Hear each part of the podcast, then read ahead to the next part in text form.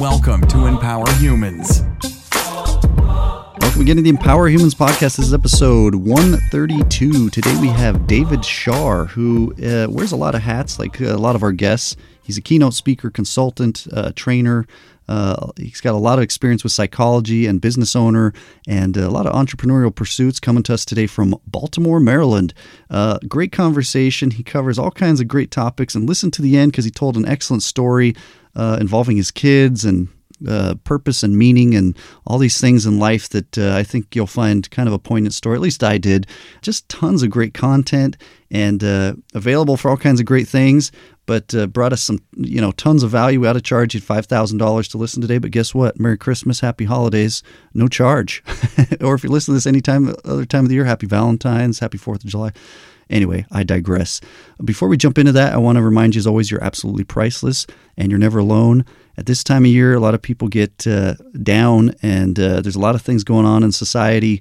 Uh, again, you're not alone in all that, whether it's the whole thing with the coronavirus and uh, everything there. I feel like we're at the beginning of the end. That's my hope. I know people have different views on this whole vaccine thing. Uh, you know, someone shared something the other day on Facebook I saw that I kind of chuckled that said, uh, you know, you've been eating hot dogs and McChickens your whole life, yet you're worried about what's in this vaccine. I'm not there to tell anyone what to do, what to think, or anything. Uh, we share what we feel are true principles here, but go, go do your research, watch those taking this vaccine, and I, I feel like this is going to help tremendously. There's certainly a documented history of vaccines uh, with pandemics and with uh, especially just things in general. Kids used to have polio all the time and stuff. We, we don't really deal with that anymore. Um, anyway, I digress, but you are absolutely priceless. Don't let anyone convince you otherwise. You're above the monetary systems. That means you're without price. Uh, we've had we had actually a podcast called "You Are Priceless." We talked about someone had a face transplant and it was like a million dollars. Your face is worth a million dollars, uh, let alone all the rest of you and the depths of your heart, mind, and spirit. Uh, so keep that in mind. Our challenges: study, keep studying, start studying, set some goals as we go into a new year here. 2020 was a wacky year. Let's frame it right. Let's let's take the lessons learned. You you don't lose in life. You either win or you learn. Let's learn with all this that we've been through. Let's learn to unite as a human species, as a society, as a society globally, as we study, learn, and grow. Find those principles and things that are going to accentuate that kind of principle. Uh, so, uh, tons of resources. I've been using Hoopla Digital. I've been listening to some old Tony Robbins stuff. Uh, Awaken the Giant Within, I just uh, listened to, and some other things like that. But find what resonates with you and, and what means something and uh, study, learn, grow. Stay aligned with something that, that keeps you in a bright light place because uh, life tends to yank us out of that. Like an instrument, we're constantly tuning, like a guitar. I've got too many analogies. Our second challenge uh, make great moments. Of course, that's always with loved ones, family members. Not always. It could be people you don't know. It could be, uh, you know, serving, helping, loving, lifting, all these various things with uh, other human beings around us. And uh, trust me, there's tons of need out there. And I promise, whatever we're going through, going and helping and lifting others uh, somehow diminishes a lot of that, a lot of the feelings surrounding it, at least, just in the act of lifting and helping and serving others. So find whatever that is, surprise, and do all these things. Leave a leave a note. Do the little things. The little things make all the difference. Uh, all these various things just to help uh, make great moments in your life uh, with those that matter kids, family, uh, spouse, whatever the case might be. And of course, the last challenge, my friends, let's keep doing this podcast together. I'm really excited to bring this interview. We had an excellent conversation. And like I say, stick around to the end for this story from David. And uh, without further ado, here is our conversation with the one and only David Shar. We are pleased today to welcome David Shar, who is a keynote speaker and a trainer, uh, businesses consultant, of course, uh, psychology, all these uh, amazing hats that you wear. David, how are you today, my friend? Not bad, Phil. Thanks so much for having me. I'm I'm really happy to be on here with you. Yeah, it's my pleasure to have you. I uh, I'm always interested in folks who work with uh, business people in general because business i mean it's such a big part of what we are in america. And these days with this covid nonsense it's kind of uh it's kind of got a lot of twists and turns as well. But uh let's dig in. Are, where are you coming to us from today? I'm in uh baltimore maryland. Oh okay. So you're east coast and i'm in pacific time here in here in vegas. So baltimore it's funny. I've been talking yeah vegas is a little more exciting than baltimore Yeah, not so much these days. It's uh, it's it's mostly we're at like twenty percent capacity of, of normal times. But anyway, wow. are you from Baltimore originally?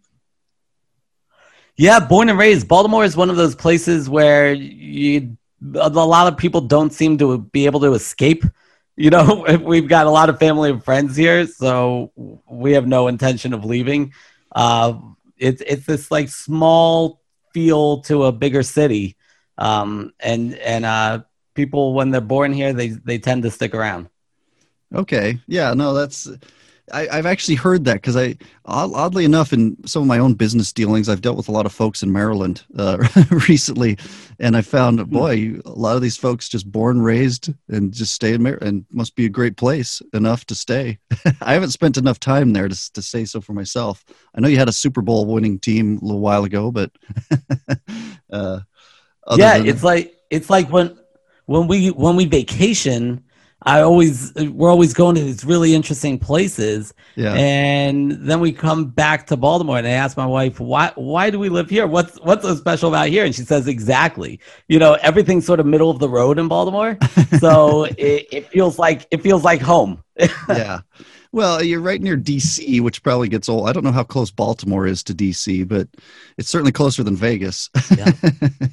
uh, yeah, definitely. It's less. It's less than an hour, but because of that, we rarely go. You yeah. know, you, you typically take advantage of take take things for granted when they're right in your backyard. I find. Well, yeah, it's like I grew up in New Mexico, and lots of people come to town and go to like the balloon fiesta or Santa Fe, and of course, I, you know, Balloon mm-hmm. Fiesta is right in town, so we just see the balloons in the sky when I was walking to school. But uh, I never really went to Santa Fe. A couple times when I was a kid, and uh, you know. Anyway, that's that's right. what it is. Everyone can relate to that kind of stuff. Hey, I grew up in Hawaii, but I they give island fever and they want to come hang out in Vegas. you know, it's kind of weird. and by the way, on that note, is there something psychological to that? There must be something to this grass is greener everywhere else kind of thing as we talk about individuals and business. Uh, do you have any insights on that since we're talking about that? Yeah, I've I've noticed that happens. It's definitely not in my circle of research, but but it's definitely true, isn't it? We're always looking for some. We get we get uncomfortable, and I think it, it might have to do with our um, desire for growth. Uh, you know, mm. as humans, we're always looking for for growth. It's part of it's part of living a meaningful life, and we don't like to stagnate and I think that, that that might be that that sort of draw to we got to get out of here. We got to we got to change our scenery. We've got to we've got to make some changes to in order to make things happen. Yeah, it could just be we. Yeah, that's a good insight. It's like maybe we just get bored easily too. Like I'm in Vegas. Yeah. Lots of people love to just hang out in Vegas for a year or something because I've done it, but I'm not like at the casinos and strip mm-hmm. clubs and all that kind of stuff. I'm just in town. Right. There's a lot more than just the strip. But anyway, it's an interesting thing for all of us to think about. But let's talk about you and let's talk about some of what your research uh, does focus on and, and folks you work with. But let, let's first, if you don't mind, let's talk about some of your background. Obviously, we know you grew up in Baltimore. But uh, what were some of the forces in your life that led you to this place, uh, doing all this, and you know some of your story, if you don't mind? Yeah, so so thanks for asking. So my origin story is is really uh, kind of unusual, uh, as it starts in ice cream, and people people always think find that to be curious. um, but uh, a bit over over a decade ago, I took over a ice cream parlor. It was a franchise um, up for sale, and it seemed like a really cool opportunity. Um, this ice cream parlor was was right smack in the middle of Baltimore City, uh, which has mm-hmm. you know when you think of of the inner city of Baltimore, that's got its own reputation, and and television shows have been made of it, and and things like that. If any of you have seen The Wire, um, yeah. but when I took over the ice cream store, I was so prepared to learn everything I could about ice cream, um, but I ended up uh, sort of inheriting this crew of of kids and young adults that mostly came from the inner city of Baltimore, and they lived these lives that were so full of trauma. It was so. Uh, it was culture shock. It was so different from anything I had ever experienced or even seen outside of my television. Yeah, uh, we're talking about we're talking about um, parents who were in jail or dead, siblings being gunned down on the street, Mm. um, uh, the incarceration, police brutality, things like that. Like there was so much in their lives that was just unbelievable. And Mm. over time, I really became close with these kids and started to learn their stories. And and don't get me wrong, a lot of their stories were also beautiful. But it was one day, this young lady that worked for me, she was still in high school. She was probably like 17, maybe a senior in high school. hmm And she came into work one day and was looking really down. And I asked her what was going on because this was definitely not her normal personality. She was usually very peppy and, and having fun at work. And uh, she told me, she turned to me, and I see tears coming out of her eyes. And she told me that she had found out that morning that her boyfriend, who happened to be in a local gang, uh, was found shot multiple times, and uh, things didn't look good. Ugh. So when I saw this, um, I say, "What you got to go? Like, go home, go be with him if you can, go be with family, friends, go somewhere where you can be with people you love, reflect on this, or go somewhere where you can forget about this and distract yourself from it for the day. But but go." And she refused to leave, and I understood that money was tight, and I told her, "I will cover your shift." Mhm. but and and I'll pay you for the day, but you have got to go. And she cut me off and she said, "No, I need to be here. I can only be here. This is my happy place." Mm. And so I'm this young entrepreneur trying to figure things out in the business world, and I'm hit with that. And I remember the load of bricks put on my shoulders as I realized the, the weight of being a leader, uh, the weight of of having employees that rely on you, of building a culture within a, an organization. And I immediately began to reflect on all of my friends who were doctors and nurses and teachers and, and lawyers and and they dreaded going to work on Monday morning. And here is a 17 year old girl making minimum wage coming from the inner city who considered work her happy place, that this is the one place that made sense to her, where she felt empowered. Mm. And so that drove me back to school, even though I am not naturally a good student. I'm like, I, I had this new thirst for knowledge that I've spent nearly a decade pursuing to learn as much as I could about what what is it that burns some people out? Why is it that the most meaningful jobs objectively meaningful jobs tend to have higher levels of burnout than other occupations? What why was this girl able to be so engaged in her work while others uh, would rather you know be at the department of motor vehicles than than report to work in the morning? Yeah, that's that's a kind of crazy story. So, in your background, number one, obviously this must say something about you as a leader and the the uh, environment and culture that you fostered at uh, at your place of business there. But also, from what you're saying, this inner city, you know, deep inner city uh, experience wasn't really what you were used to. It sounds like uh, yeah prior to this this ice cream place. Um, right Hmm. So, so you went back to school, and uh, what, what did you decide to focus on in terms of that? Yeah, so I studied IO psychology, which is industrial organizational psychology Mhm. um, and business psychology, really trying to get into the psychology of what makes people tick at work, what motivates people at work, what is work really, and and more importantly, what can work be for people. And so my specific uh, focus of research is on employee burnout and meaningful work and the interactions between the two. Okay, interesting. So, uh, th- this is like the main thing. This ice cream shop. There was. It sounds like. I mean, this is a relatively new. I don't know your age exactly, but you say in the last ten years. So, um, what, what were you doing before the ice cream situation? If you don't mind me asking. Yeah, before that, I was a serial entrepreneur. I Okay. um I owned a series of of different businesses. When when those Segway personal scooters came out, I was I was uh, I opened up a tour company with a buddy, giving tours on those things. Work for me was always fun. I was, you know, from segways to ice cream to event planning, like everything I did was was fun. Like I always wanted people to find joy in what they did.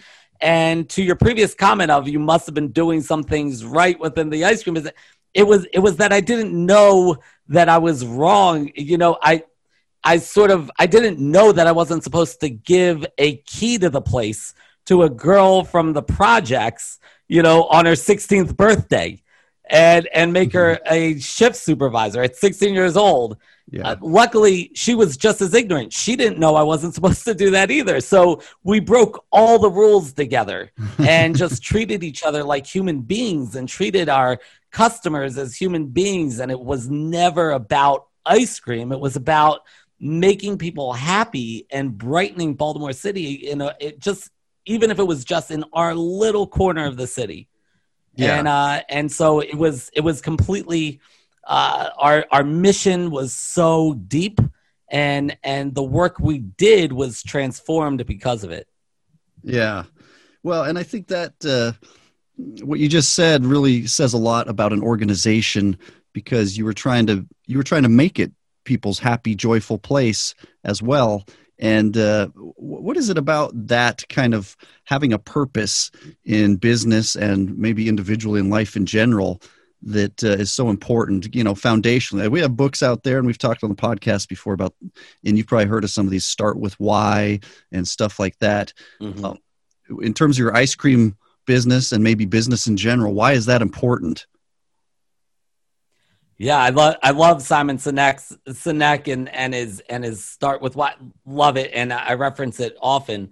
Um, but yeah, I think it's I think it's extremely important for a number of reasons. And I, I've studied meaningfulness through the psychological research and I've also studied it in other sort of less usual ways. One day uh, I decided that I was just going to book a week talking to clergy and asking them the question, What's my purpose?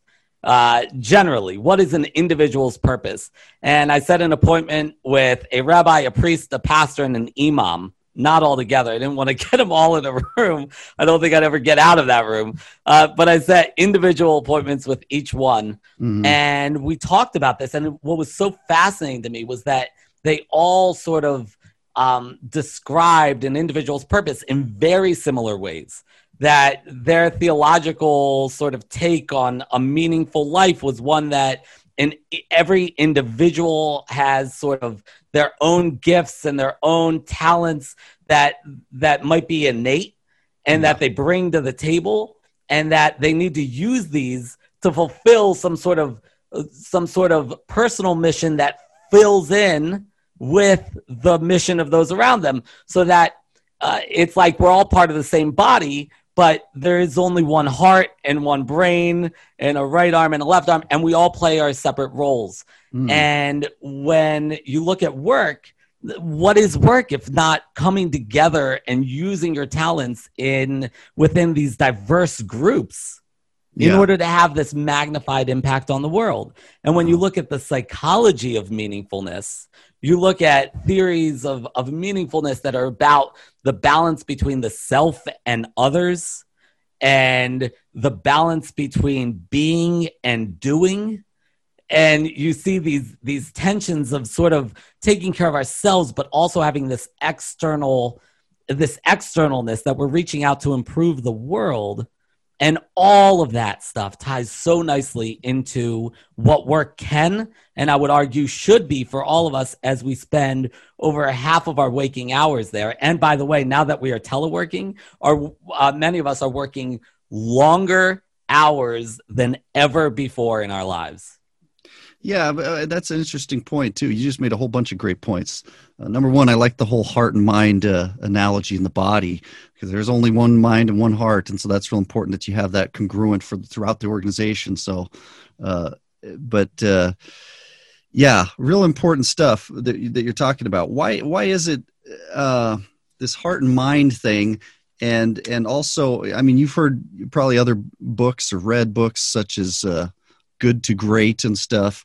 Uh, Mhm. it, talks a lot about getting the right people. How important is having the right people in an organization? And and by the way, whether someone listening is in business or not, or maybe aspiring entrepreneur or something, all these kinds of principles apply everywhere. It applies in a marriage, it applies in families, it applies, you know, in your yoga class. It's it's all the same kinds of principles. But for but it, talk about the right people. Why is that so important? Assuming it is, according to some authors and stuff, so- it is.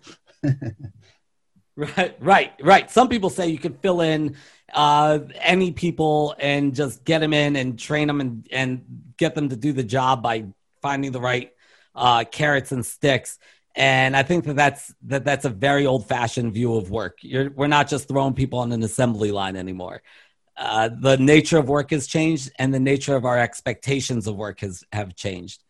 But Collins, good to great, great is a is a great example. He talks about getting the right people on the bus and then getting them in the right seats, right? And uh, all of that is is extremely important to find somebody who is the right uh, culture fit, and that could be that could be very very uh, misleading and tricky because we also want to foster diversity because uh, not only is diversity the right thing to do culturally legally etc but it is also the best thing to do for your organization uh, with that concept of one heart one mind what it's about getting people who complement each other within their skills and you don't want to foster a place that has groupthink etc but you want somebody that has an organizational fit that the values are congruent that everybody has the same values and the same passion. So in my ice cream parlor if there's somebody who their work value is they just want to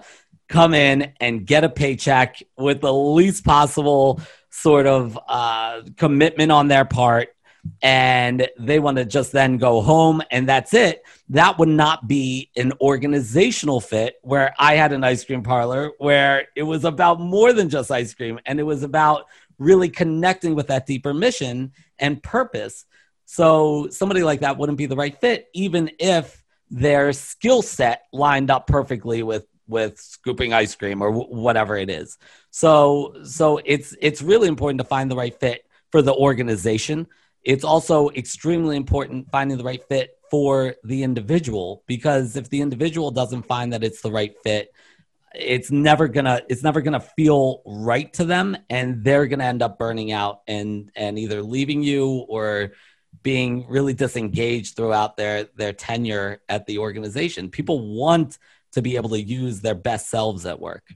Yeah, no, that's absolutely right. I and and it really excuse me goes to the core of what we are as people because I think we all want purpose. Nobody nobody really wants that job that you described of hey, I'm just going to collect a paycheck and then I go because people get to a place where there's miserable because at, at a core for whatever reason psychologically and uh, evolution or whatever we want purpose we want meaning uh, and even if that's Right.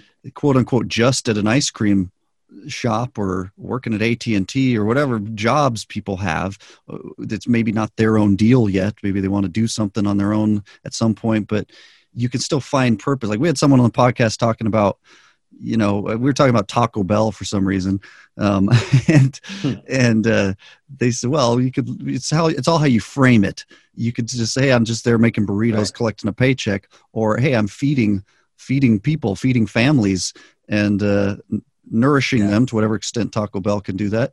But it's it's uh, framing it with some some maybe more deeper purpose than just money. Is money a good enough Right. reason in business or in jobs in general? Uh, talk to me if you don't mind. I know I'm putting you on the spot because I have questions just pop in my head too.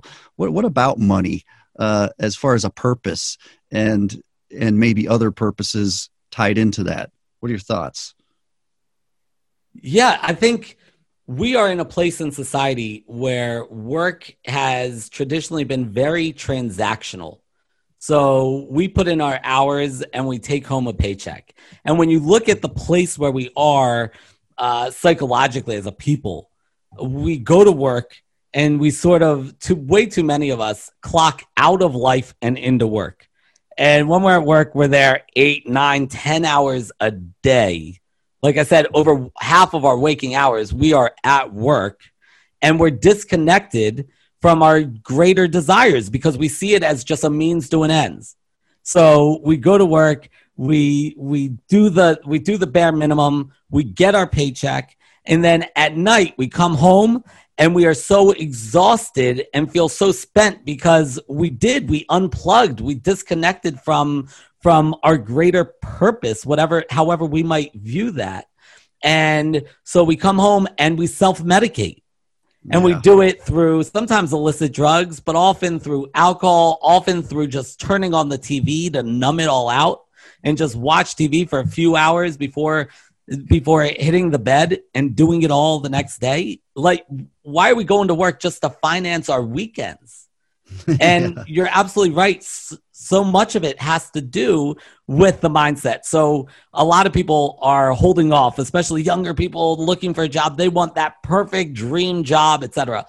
But while leadership needs to work hard to align the values when you're selecting employees and and make the make the values very palatable and and make sure that that people are very aware of them and everything that the organization does aligns with the values etc that all is very important. But as an individual when you go to work just like that guy at taco bell one of my first jobs i was uh, pre-veterinary uh, before i realized that to be a vet you needed physics and chemistry. It wasn't all just like petting dogs. And i'm not a science guy uh, physical science guy. So i'm like uh so but uh but i was working a lot in kennels and vet offices and things like that and i remember just as a really young kid you know uh, uh early college so maybe 20 years old 19 years old i remember being in this kennel and i am pooper scooping mm-hmm. right next to one of my coworkers yeah. and in that moment i noticed that the two of us were going through the exact same motions. And to a bystander, we might have looked like we were doing the exact same job. But while she was picking up poop, I was creating this clean environment to keep these dogs and cats or, or make them healthy right? I was caring for them. And then after pooper scooping, where she went off to the break room, I went over to the kennels and would pet the dogs and cuddle with them and and be there for them because I was job crafting. I decided I'm going to take this on, this extra role on within my own job to really to really embrace that. Yeah. Um, so the problem is the mindset of employers and and the employees themselves uh, and and our society, how how in general um, we've we've mixed it up. And there's a great experiment. Dan Pink actually talks about this experiment in his book Drive, which is one of my absolute favorite books. Uh, but there was a, a great experiment where they offered people money as an incentive, and then they took the incentive away. And so they had two groups. One uh, was asked to do some sort of puzzle or answer these questions, etc., whatever it was. And uh, every correct answer, they would get a little bit of money. The other group was just asked to do the puzzles. And the, the group that was offered the money did better than the group that was not offered the money because it was a great incentive. They then called them back another day and this time they had them both do puzzles and did not offer that first group the money. No, no group was offered money this time. And the group that was offered the money, and then the, they came back and were not offered the money anymore. That second trial, they did worse than any of the other of the four trials. and that's because when you create this incentive and make it about the money, it is so difficult to then take that away and this is just i mean this is this is basic social science. The way we see ourselves we watch our own behaviors to determine who we are and what our motives are. So when we take that check we we often or we're in that job interview and we and we accept the, the and the money is the big final conversation and we accept it for that money. If if it's not clear that we're doing this for something beyond that we begin to recognize that that's the incentive, that that's why we're here, that it's about the money. That's who we are. We're there to, to collect a paycheck. Yeah. That's that's really really interesting. and uh, you know it occurs to me everything you're talking about whether it's the pooper scooper situation or whatever again as we said you know i like stuff that's universal like like i said earlier about whether it's parenting or other things all this stuff applies in all these areas. That's what's beautiful about humanity. It's like yes it might be a little bit diff- different context in business you're trying to support a family and stuff too but you know even even when it comes to parenting like you were telling me before we started you have five kids it's like yeah you gotta you gotta quote unquote be the pooper scooper there when they're babies. You've got to deal with breaking stuff and impatience and tantrums and but if you look at it as instead of just getting upset like oh this is my opportunity both to train myself to be more patient and i'm raising good adults who are going to contribute to society it's almost like well i can reframe this and not be crazy i don't mean to go off on a Right. tangent i'm just it occurs to me from a parenting because i've got kids too but um Right. how, and how- not a tangent at all. You're absolutely right. It is it is all of this stuff it's universal because we are one person. Just Yeah. because we clock into work does not mean okay, now we're the employee version of ourselves. It doesn't have to mean that. So Yeah. you're absolutely right. All these principles are absolutely the same at home in our relationships, etc. Yeah, and that's real important to remember because we've we've talked about that before too. It's you don't just like have your business life and your family life. It's this is your life, and how important. Having said that, because I wanted to ask you this anyway, so it's a good segue. Uh, having said all that, um, how important is it to have boundaries between these areas? Because we talk about people working from home so much.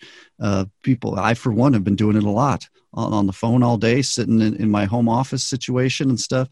Um, but because you said at the same time people are working more hours than ever is that possibly because there's no boundary like well i'm at home and i'm working so i might as well just work till midnight rather than whatever other normal time i might otherwise at the office or uh, how important is it to have boundaries even though you have one life how important is it to kind of compartmentalize certain areas yes they can be interrelated to an extent but how how important are the boundaries if they are at all Yeah, that's a that's a great question. And you know, like most things in psychology and in life, it depends.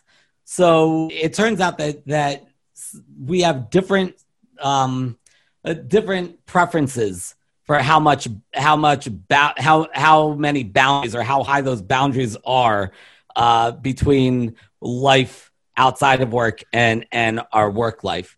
And you see, it's very it's it's really buzzworthy this this concept of work life integration yeah which is because uh, millennials and and Gen Z, like these younger employees, um, not that millennials are so young anymore, but but these earlier generation em- employees, uh, younger generation employees, they're looking for, they're asking for more work life integration. Like, why do I have to be there from nine to five? Like, why does it have to start at nine and end at five? Why can't I?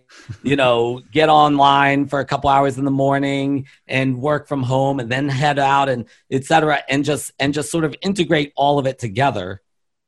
Uh, why why can't I do that? And and the, the answer is, well, you probably can do that now, and we knew this even before Corona because we've got the technology for it now, where we never have in the past. sure Uh, and then with Corona, it was sort of forced on most of us, where suddenly we're working from home, and like you said, it's much it's much harder. I have to take the break to make lunch for my kids. I have to, you know, uh, set meetings at different times around nap time or whatever it is.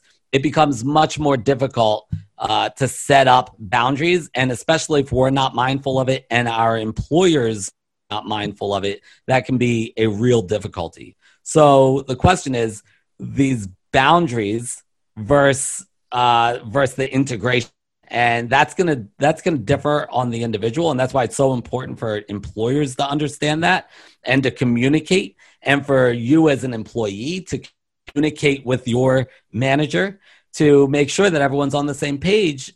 Don't assume that what you want is what your manager is assuming you want.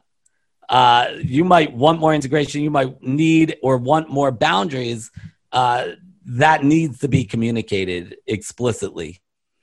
Uh, I I would generally suggest that people set up boundaries of some sort, though, uh, just for their psychological well-being. There's what we call the dark side of meaningful work, where people that have very meaningful, like they've got this job as a calling, they feel this connection to their work, oftentimes will overdo it and overcommit and can be taken advantage of and or take advantage of themselves really and you see their work everything goes into work and then around them their life is crumbling their relationships are crumbling yeah. uh, so i'd suggest that even if you think you don't need boundaries to put them in but only you can determine what kind of boundaries are best for you. And and you need to have those conversations with your employer. Yeah. Great great points. That's that's probably why it's real important to constantly be reassessing. Uh we, have talked about this analogy before. I've heard some people who are pilots you know flying planes. Going from point a to point b in an airplane is really just a constant process of of making corrections because oh we got to hmm. keep steering this way it's keep to get from atlanta to new york or whatever the flight is uh, right. because these little things and the turbulence and stuff.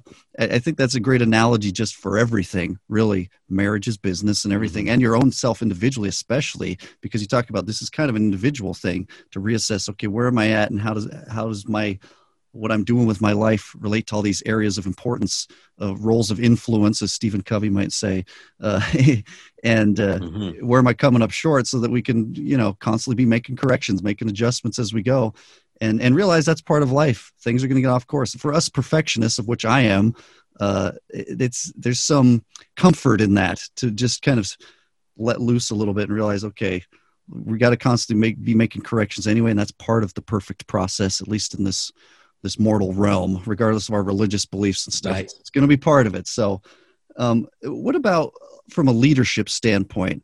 What tips do you have for leaders? I've learned all kinds from great leaders in my life. I've been fortunate to have some really really great leaders in various ways around me and uh, mm-hmm. what does it take to be a great leader i know it's a very broad question but dig where you want with that where what does it take to be a great leader david yeah it is it is a uh, it, it is a very broad question but uh, some of the first things that come to my mind are uh, communication you need to be constantly communicating and know that just because you're wearing that leadership hat does not mean that you have all the answers.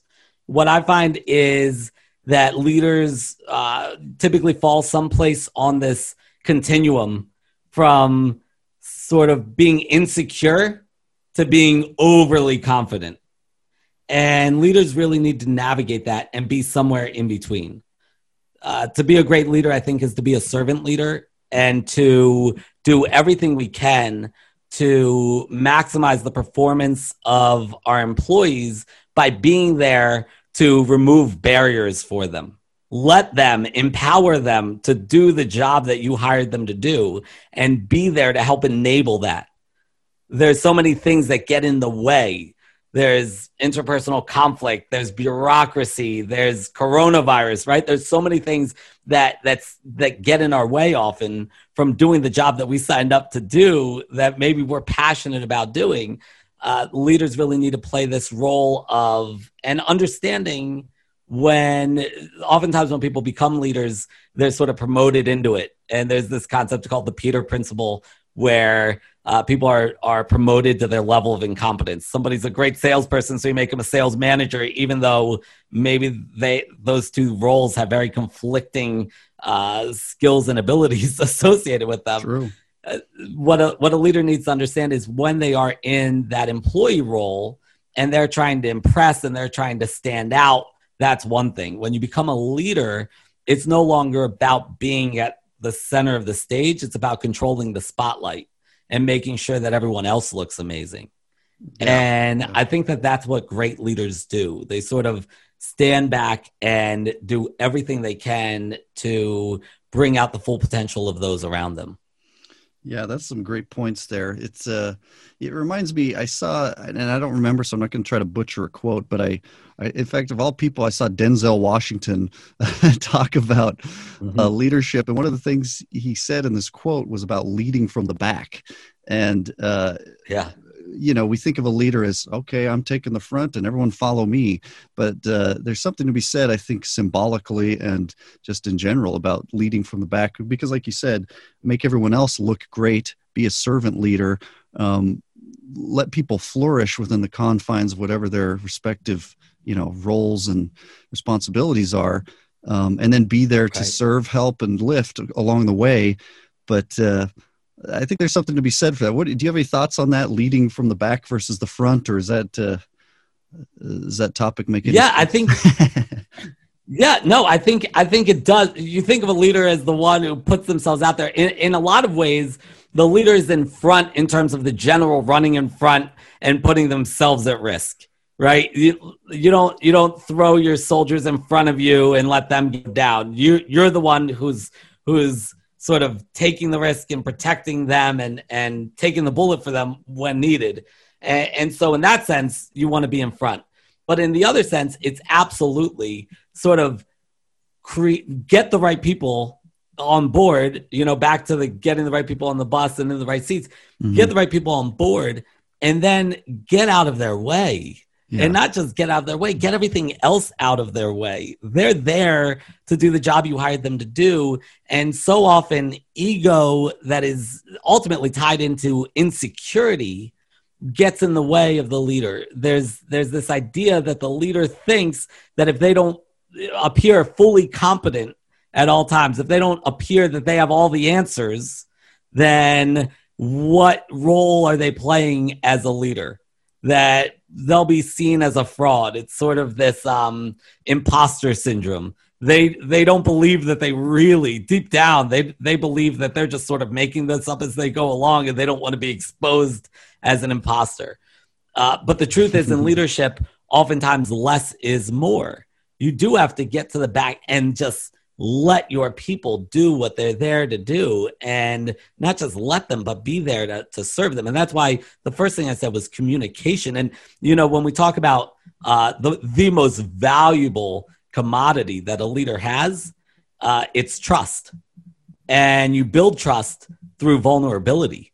You build trust by being human.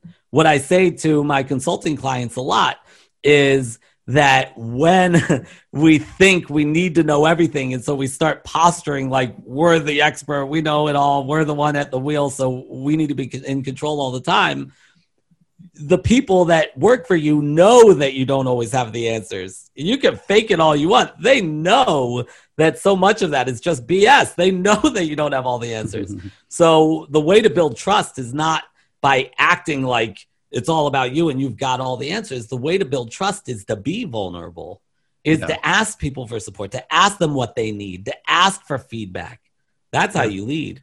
Yeah, great, great points, and it, and I love the idea what you said towards the beginning of, of all this too about being between insecurity and uh, you know overly confident, and and so yeah. it's kind of finding this constant balance in all those areas of being there to serve and being vulnerable and uh, and also you know people talk a lot about micromanaging i think there's an element of insecurity where maybe you're leaning to that end of the spectrum if you want to micromanage yeah. and so eh, there's something to be said again families business whatever in letting letting people make choices hard as that is for some of us insecure people and i've been that way too you know, and some of that comes from my childhood right. and things. I felt like I was out of control. Sometimes I feel like I have to control stuff, but as you become adult, you realize, well, you can't just control people.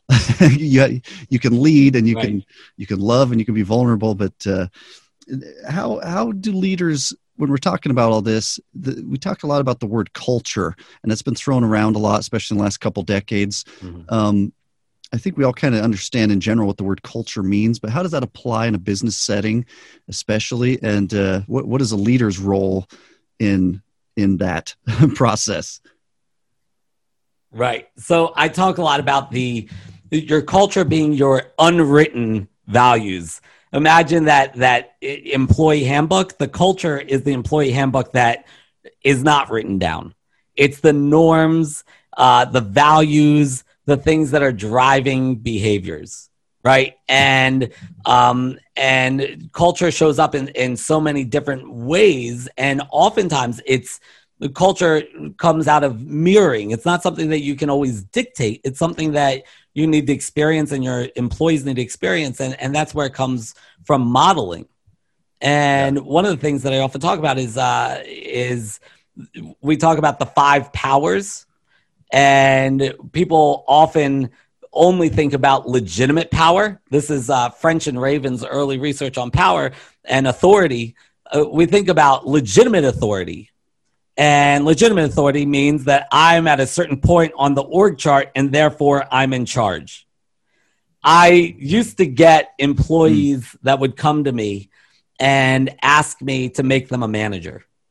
and my response would always be I have never made anyone a manager.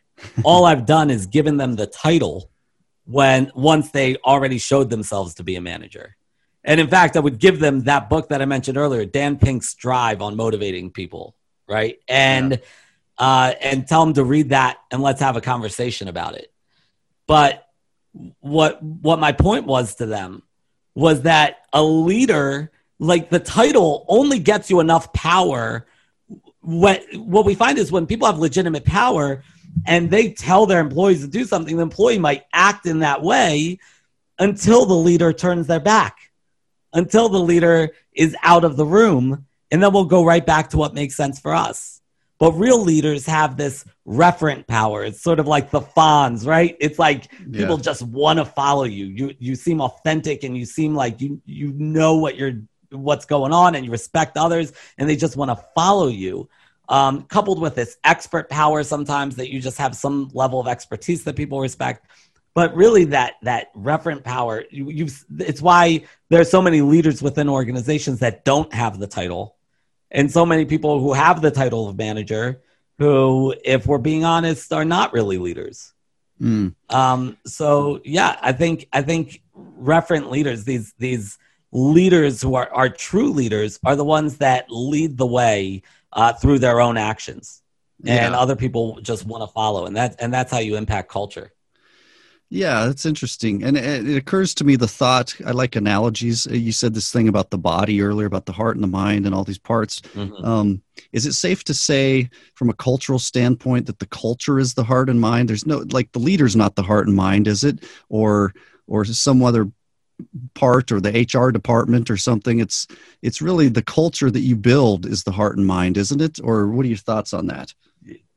Yeah, no, I love I love that. I I think the leader uh, a great leader makes for a great symbol. Uh, Tony Hsieh uh, recently passed away in a tragic fire, I believe. Uh, mm-hmm. He was the head of Zappos. And um, I oh, believe yeah. his book was called Delivering Happiness, a great book to, if you want to learn about culture. And Tony Hsieh was an amazing uh, symbol for Zappos, a, a, symbol for what the culture was.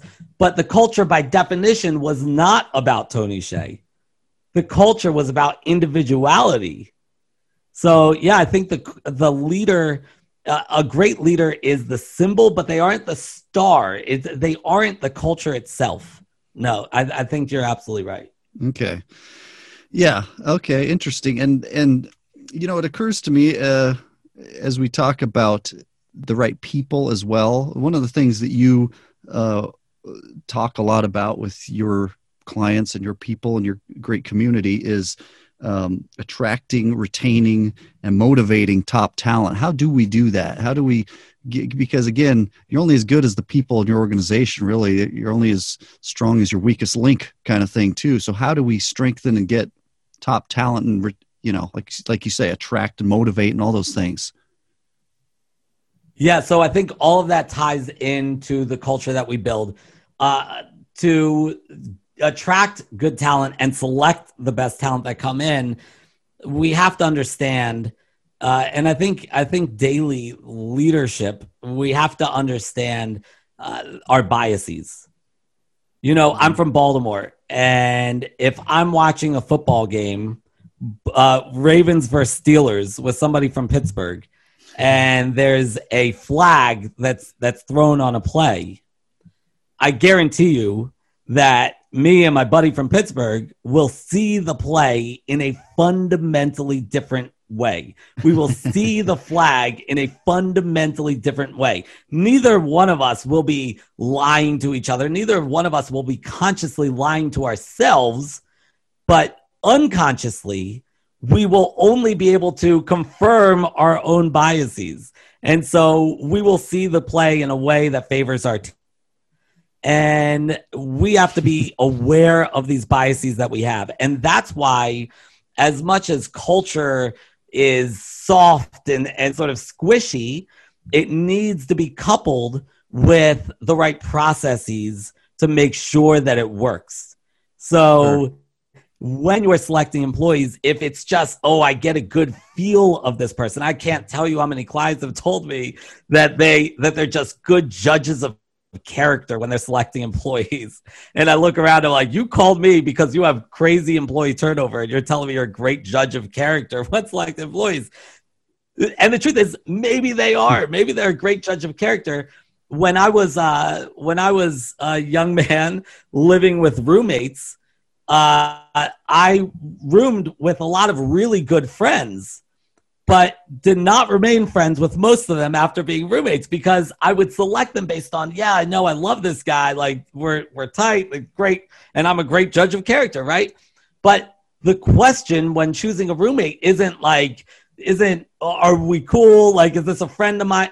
The question should be, does this part person pay their bills on time? Do they clean up after themselves? Do they yeah. party late at night? Those are the relevant questions. And when we have these selection things where we select employees based on these unstructured interviews, we pull somebody into a room and we're like, are, are they a culture fit without having structured questions that really dig at the things that are important for them fitting in with the organization and the specific job, then we're getting off to the wrong on the wrong foot um, that's why I have my own um, burnout proof model where I start with selection. Because if you get that part wrong, uh, you're setting everybody up for failure. Yeah. That's uh, that's all really great points. I like your roommate analogy too and it's you know i went through a divorce my dad tells me in the dating world because uh, he you know he's been single a lot of his life but he said not that any of us are experts but one of the things is he said the person who's so fun is not necessarily the person that that at least shouldn't be the first filter of the kind of person that you want as your partner or whatever. Uh, it, it's same right. as a roommate, same in business. Hey, we're fun. We can all go at lunchtime and, and have drinks at the bar or whatever, you know, people do. But what does that how does that right. translate in the business setting or in the roommate setting or the marriage relationship setting so you got to kind of yeah. read the, into the deeper meaning of all this and then consequently shape your values accordingly what do i value and and why and, and build around that excuse me um, boy, you brought a lot right. of great value here. We could, there's so much we could talk about. What, uh, excuse me, as we get ready to close, um, what final thoughts do you want to impart, and how can folks get in touch with you and participate in in your programs? And and you know, I don't know if we use the word coaching, but talk to me. what are yeah. final thoughts? Yeah, so um, people can get in touch with me through um, my my website they can they can uh, i can give you a link to uh, my burnout proof model if they're interested. I'm very active on linkedin. They can find me at linkedin slash in slash david shar. Um, i'm always looking for conversations uh, to continue the conversation. Um, i speak throughout the the world. A lot of it is right from my film studio now because of corona uh, but I'm I'm available for for things like that as well as uh, consulting and and sometimes that one on one consulting as well. But uh, in terms of a final thought, if you'll if you'll allow it, I would love to share one of my favorite all time favorite stories with you that I think is really appropriate Please. to uh, what we've been talking about and and what we're going through. So this is uh, I always say that I. Uh, with as much money and time and effort that I've put into earning my degrees, uh, I've probably put more money, time, and effort into raising my children. And so, and I believe I've learned more from my children. And one day, my wife was was coming home late at night from from uh, visiting her parents with what were who were my two oldest kids at the time. My son was about five years old, and my daughter was two or 3 mm-hmm. And so they're driving home late at night, the car is completely silent. My son is in the middle seat looking out the window, and my daughter is in the very back in her car seat, um, presumably fast asleep. As they're driving in this totally quiet car, my son suddenly speaks up and says, Mommy, what's the purpose of deer turns out they passed this herd of deer, and I guess it piqued his interest. and so he he asked this to my wife, who, who is a first grade teacher and a mother, so she knows exactly what to do with a question like that. And she turns it right back on him and says, I don't know, honey. What do you think the purpose of deer is? Mm-hmm. Classic move, right? And yeah. so my my son and my wife go back and forth talking about adding grace to the world, keeping the bushes trimmed. He thought maybe it's to keep the foxes fed. I, I don't know what that's about. This was years ago. He's he turned out okay anyway. um, and they they run out of ideas eventually, and there's and their conversation dwindles off, and the car goes silent again. Mm-hmm. Until from the very back seat, they hear a small peep from my daughter, who everyone thought was sound asleep, when she says, "Mommy." What's my purpose? Mm-hmm. And my wife's mind starts spinning a million miles a minute, thinking, what is Rena's purpose? Is she going to be the first female president of the United States? Is she going to fi- discover the cure for cancer? Is she going to create the next Facebook? What's her purpose? And before she could utter a response, my five year old son from the middle seat responds, That's easy, Rena. Your joy. That's your purpose you make people happy. and I think what was happening there was that my wife, like me, like you, like all of us, are indoctrinated to think that a purposeful life, a meaningful life, is a life that gets you on the cover of Time magazine. Mm-hmm. And if we can't accomplish that, then better luck next time. Hope there's reincarnation. Whereas my son understood what we all once knew, which is that that's not a meaningful life. A right. meaningful life is about being your authentic self and impacting those around you. And from there, through the butterfly effect, they impact others who impact others who impact others until lo and behold, the entire world has changed in a fundamental way. And you may never even know about the impact that you had.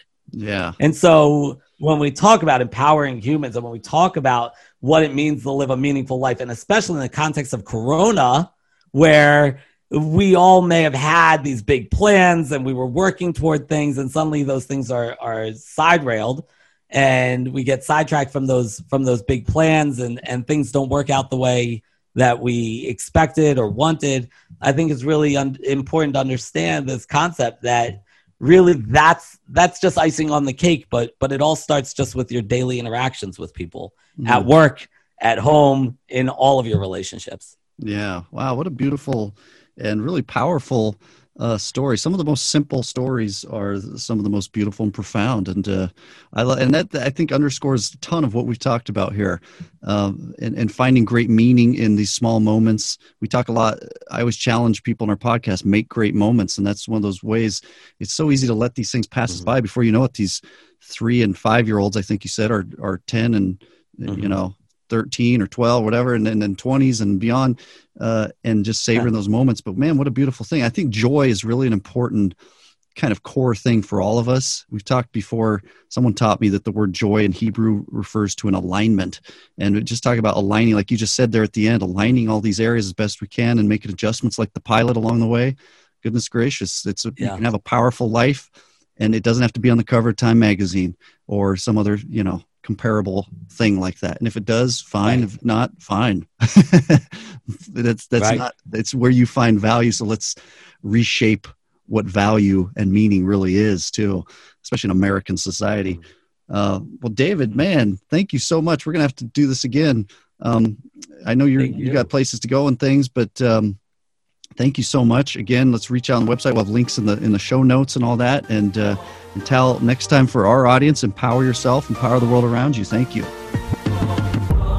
Thanks so much for listening to Empower Humans. If you enjoyed the show, please rate and review this podcast. For more great content and to stay up to date, visit empowerhumans.com. We'll catch you next time.